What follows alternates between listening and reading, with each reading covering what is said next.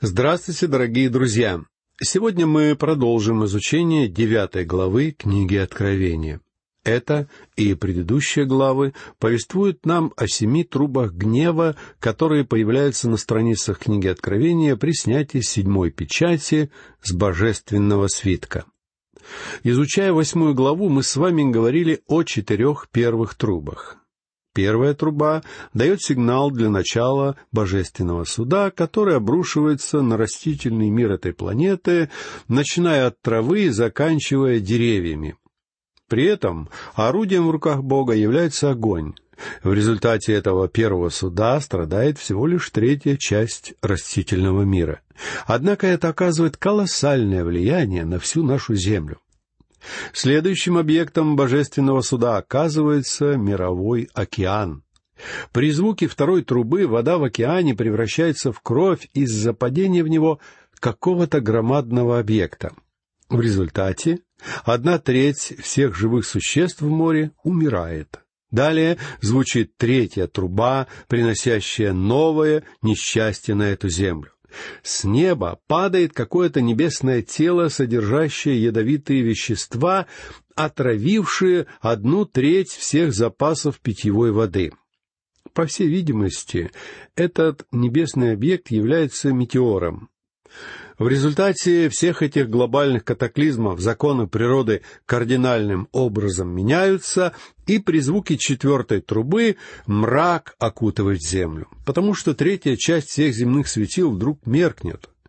Этим завершается восьмая глава книги Откровения.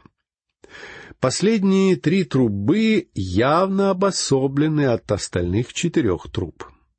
На это указывает то обстоятельство, что эти три трубы названы трубами горя. Сегодня мы поговорим о пятой и шестой трубах. В первых стихах девятой главы мы видим описание того, как пятый ангел начинает трубить в свою трубу, и с неба падает еще одна звезда.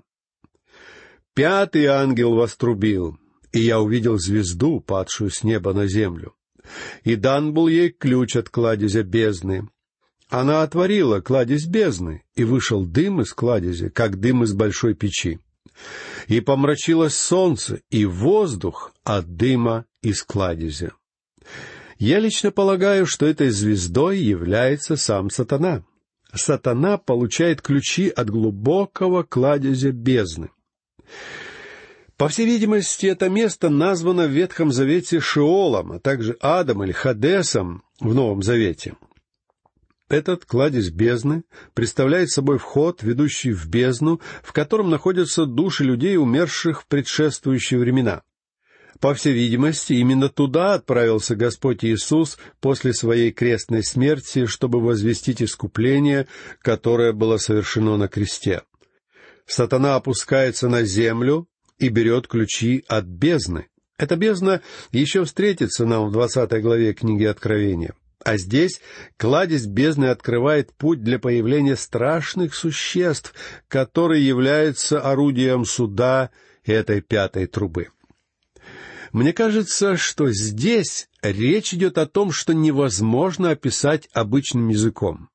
Поэтому апостол Иоанн использует язык символом, ибо описанные им события настолько ужасны, что только таким образом можно в полной мере охарактеризовать их. Далее прочтем третий и четвертый стихи. «Из дыма вышла саранча на землю, и дана была ей власть, какую имеют земные скорпионы. И сказано было ей, чтобы не делала вреда траве земной, и никакой зелени, и никакому дереву, а только одним людям, которые не имеют печати Божьей на челах своих. Хотя здесь, несомненно, используется образный язык, за ним скрывается определенная реальность. Данная саранча — это реальные живые существа, напоминающие людей и животных, как можно убедиться в седьмом и восьмом стихах этой главы. Эта саранча умеет жалить, подобно скорпионам, а объектом ее нападений становятся нечестивые люди. Прочтем пятый и шестой стихи. «И дано ей не убивать их, а только мучить пять месяцев. И мучение от нее подобно мучению от скорпиона, когда ужалит человека. В те дни люди будут искать смерти, но не найдут ее, пожелают умереть, но смерть убежит от них. Сатана не хочет, чтобы погибли его люди, но только на его людей нападает вся эта саранча. Люди в этот период даже будут пытаться покончить с собой, но это им не удастся. И это помогает нам представить себе весь ужас того времени. Сатане необходимо, чтобы его люди продолжали оставаться в мире, потому что именно в мире происходит битва между светом и тьмой. Далее прочтем стихи с седьмого по десятый.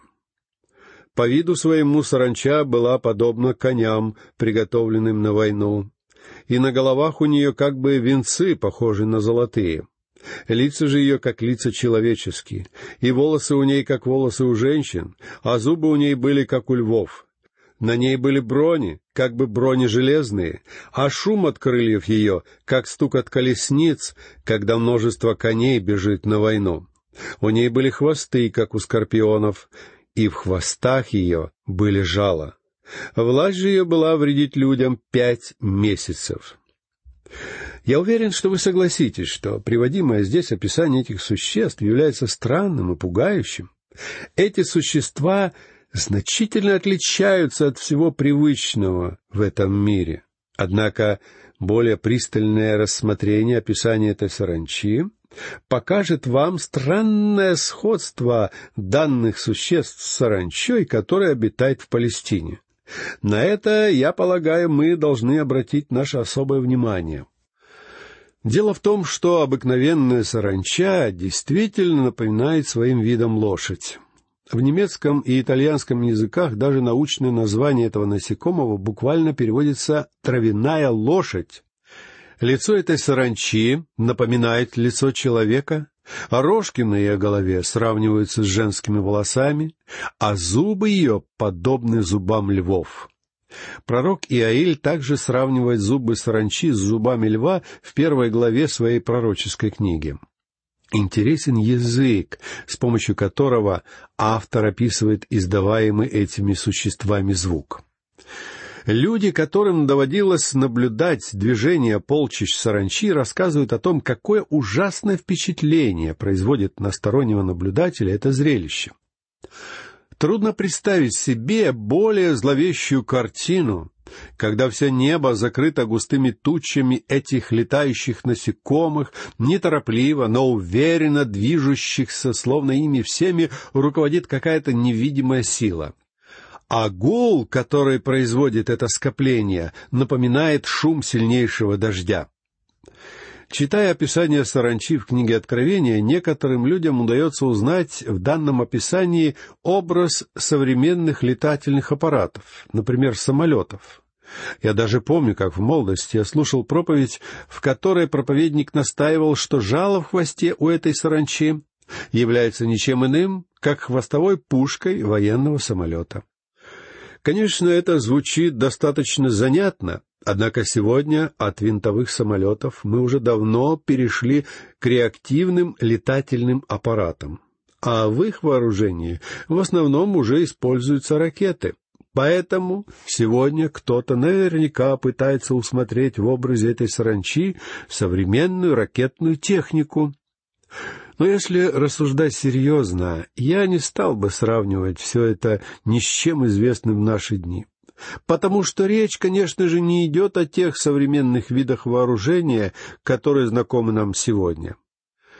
Хотя нам в наши дни трудно даже вообразить себе все это, за этим образом саранчи стоит значительно более современное и мощное оружие, которое будет использоваться людьми в период Великой Скорби. Хотя нам трудно вообразить себе что-то более мощное, нежели то оружие, которое имеется в мире уже сегодня. Современные виды вооружения являются настолько смертоносными, что страны, владеющие этим оружием, прекрасно сознают гибельность его применения, ибо использование этого оружия будет означать неминуемый конец всего человечества. Сатана из книги Откровения получает власть вредить людям пять месяцев. В общей сложности на мир обрушится пять месяцев ни с чем не сравнимых страданий, которые затронут всех тех, кто подвергнется нападению этих необычных существ. Еще одним отличием этой саранчи от обычных насекомых является наличие у этой саранчи царя. В книге притчи в двадцать седьмом стихе тридцатой главы мы читаем об обычной саранче. Там сказано, что у саранчи не бывает царей. Но во главе полчищ саранчи из книги Откровения стоит, по всей видимости, один из падших ангелов, один из главных подручных сатаны. Это соответствует тому, о чем говорит пророк Даниил, а именно, что бесовский мир падших ангелов разделен на ранги. В войске у сатаны имеются генералы, полковники, майоры, лейтенанты, сержанты и рядовые, если пользоваться военной терминологией. В послании к Ефесинам мы можем увидеть, что ангелы Бога также разделены подобным образом. Этому падшему ангелу, стоящему во главе саранчи, позволено возглавить нашествие на землю. Прочтем одиннадцатый стих. Царем над собою она имела ангела бездны, Имя ему по-еврейски Аввадон, а по-гречески Аполеон. Это будут пугающие и зловещие события. Еврейское имя Аввадон означает «разрушение», а греческое имя Аполеон переводится как «разрушитель». Далее прочтем двенадцатый стих. «Одно горе прошло, вот идут за ним еще два горя. Первое горе открывает перед нашим взором вторую половину периода Великой Скорби. Продолжительность этого первого горя составляет пять месяцев. Очевидно, что два последних горя должны будут охватывать оставшуюся часть этого периода. Предостережение, даваемое здесь людям, указывает на тот факт, что более ужасные события еще только предстоят. И следующая труба горя докажет нам, что это не было пустым предостережением. Прочтем стихи тринадцатый и четырнадцатый. «Шестой ангел вострубил, и я услышал один голос от четырех рогов золотого жертвенника, стоящего пред Богом, говоривший шестому ангелу, имевшему трубу, «Освободи четырех ангелов, связанных при великой реке Ефрате». Когда следующий ангел начинает трубить в трубу, с рогов золотого жертвенника раздается повелевающий голос. Золотой жертвенник, как мы помним, олицетворяет собой молитвы. Точнее сказать, именно этот символизм стоял за образом жертвенника в земной скинии. Также именно у золотого жертвенника ангел возносит молитву в самом начале суда труп, как мы видели в восьмой главе книги Откровения. Этот шестой ангел не просто трубит в трубу, но также дает повеление отпустить четырех ангелов, скованных у реки Ефрат. Этот шестой ангел подчиняется приказам голоса, исходящего от рогов золотого жертвника, и мы понимаем, что это голос самого Христа. Господь уже снял все семь печатей с небесной книги, и это открыло путь для появления на сцене семи труб, которые, в свою очередь, подводят нас к появлению семи особых персонажей книги Откровения и семи чаш гнева. Очевидно, что эти ангелы, находящиеся в узах у реки Ефрат, являются нечестивыми ангелами. Если бы они не являлись нечестивыми, как нам удалось бы объяснить тот факт, что они находились в вузах. Но когда они, наконец, обретают свободу, это дает начало целой волне разрушений на земле. Лично я полагаю, что эти ангелы были изолированы от других из-за особых масштабов их злодеяний. Вы могли бы спросить, почему эти ангелы были скованы именно в этом особенном месте у реки Ефрат? Хотя дать объяснение этой детали очень нелегко, нельзя не увидеть особую роль, которую играет данная территория в священном писании. Где-то в этом месте находился в свое время Эдемский сад. Именно там лежали истоки людского греха. Первое убийство произошло именно там. Первая война тоже велась там. Именно там начался потоп, распространившийся затем по всей земле. Именно в этом месте была возведена Вавилонская башня. В это место была переселена израильская нация во время Вавилонского пленения.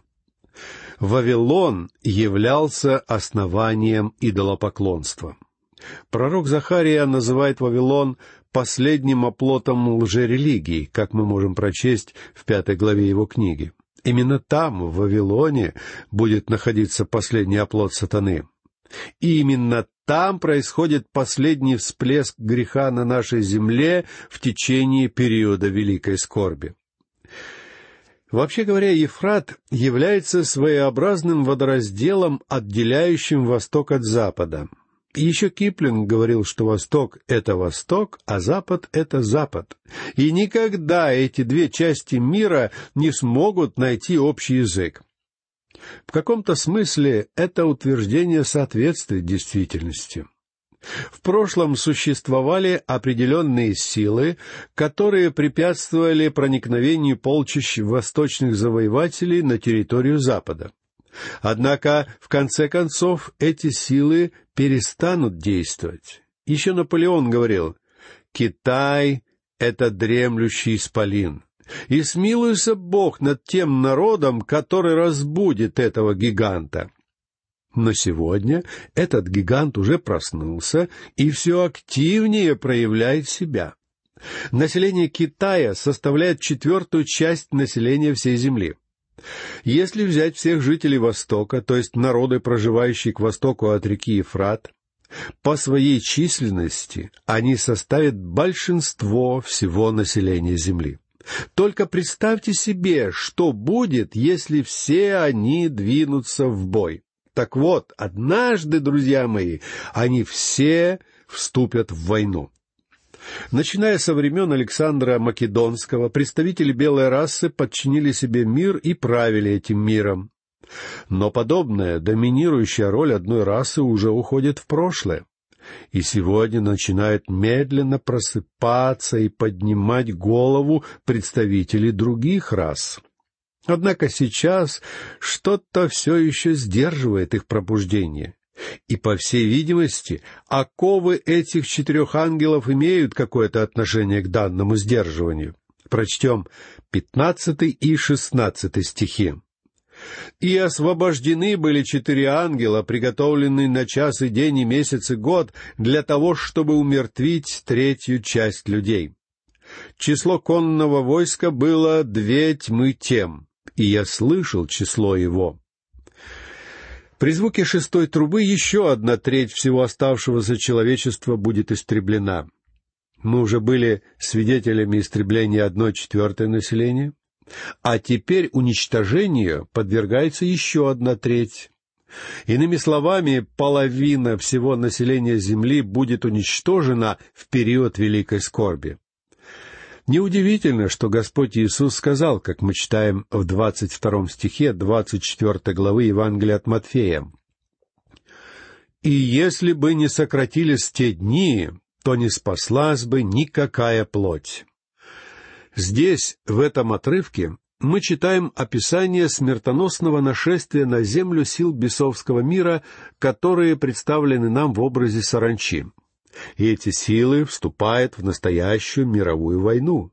По сути дела, в нашем мире еще ни разу не происходили настоящие мировые войны, в которых действительно участвовали бы все без исключения народы и страны.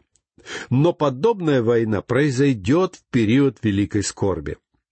Вся эта необъятная армия вполне может состоять из обыкновенных людей, Однако, откровенно говоря, я считаю, что это будет нашествие мира бесов, которое является еще одним следствием того, что сатана открыл двери от кладезя бездны. Следующее далее описание этих всадников лишь еще больше укрепляет меня в справедливости данного объяснения. Прочтем стихи с 17 по 19. «Так видел я в видении коней, и на них всадников, которые имели на себе бронеогненные, гиацинтовые и серные. Голова у коней, как головы у львов, а изо рта их выходил огонь, дым и сера. От этих трех язв, от огня, дыма и серы, выходящих изо рта их, умерла третья часть людей. Ибо сила коней заключалась во рту их и в хвостах их, а хвосты их были подобны змеям, и имели головы, и ими они вредили. Мне кажется, что здесь речь идет о том, что невозможно описать обыденным человеческим языком. Поэтому апостол Иоанн использует язык символом, ибо описываемые им создания настолько ужасны, что только таким образом можно в полной мере охарактеризовать их. Мир темных сил выступает войной против человечества. Эти создания из мира сатаны не являются естественными созданиями. По всей видимости, они управляются бесами. И здесь нам дается их буквальное описание. В каком-то произведении, посвященном книге Откровения, я прочел одно весьма разумное и вполне уместное наблюдение. Оно звучало так. Человеку, читающему данную книгу, необходимо поверить, и тогда ему едва ли понадобятся какие-то комментарии. Проблема тех людей, которые читают книгу Откровения и утверждают, что понять ее тяжело, а истолковать вообще невозможно, состоит в том, что эти люди не верят этой книге. Но если вы просто поверите этой книге и будете просто читать ее, она станет ясной и понятной. Так что, друзья мои, Давайте будем смотреть на книгу Откровения глазами веры, и пусть наша вера поможет нам понять то, что хочет сказать нам Бог со страниц этой книги. На этом передача подошла к концу. Я прощаюсь с вами. Всего вам доброго. До новых встреч.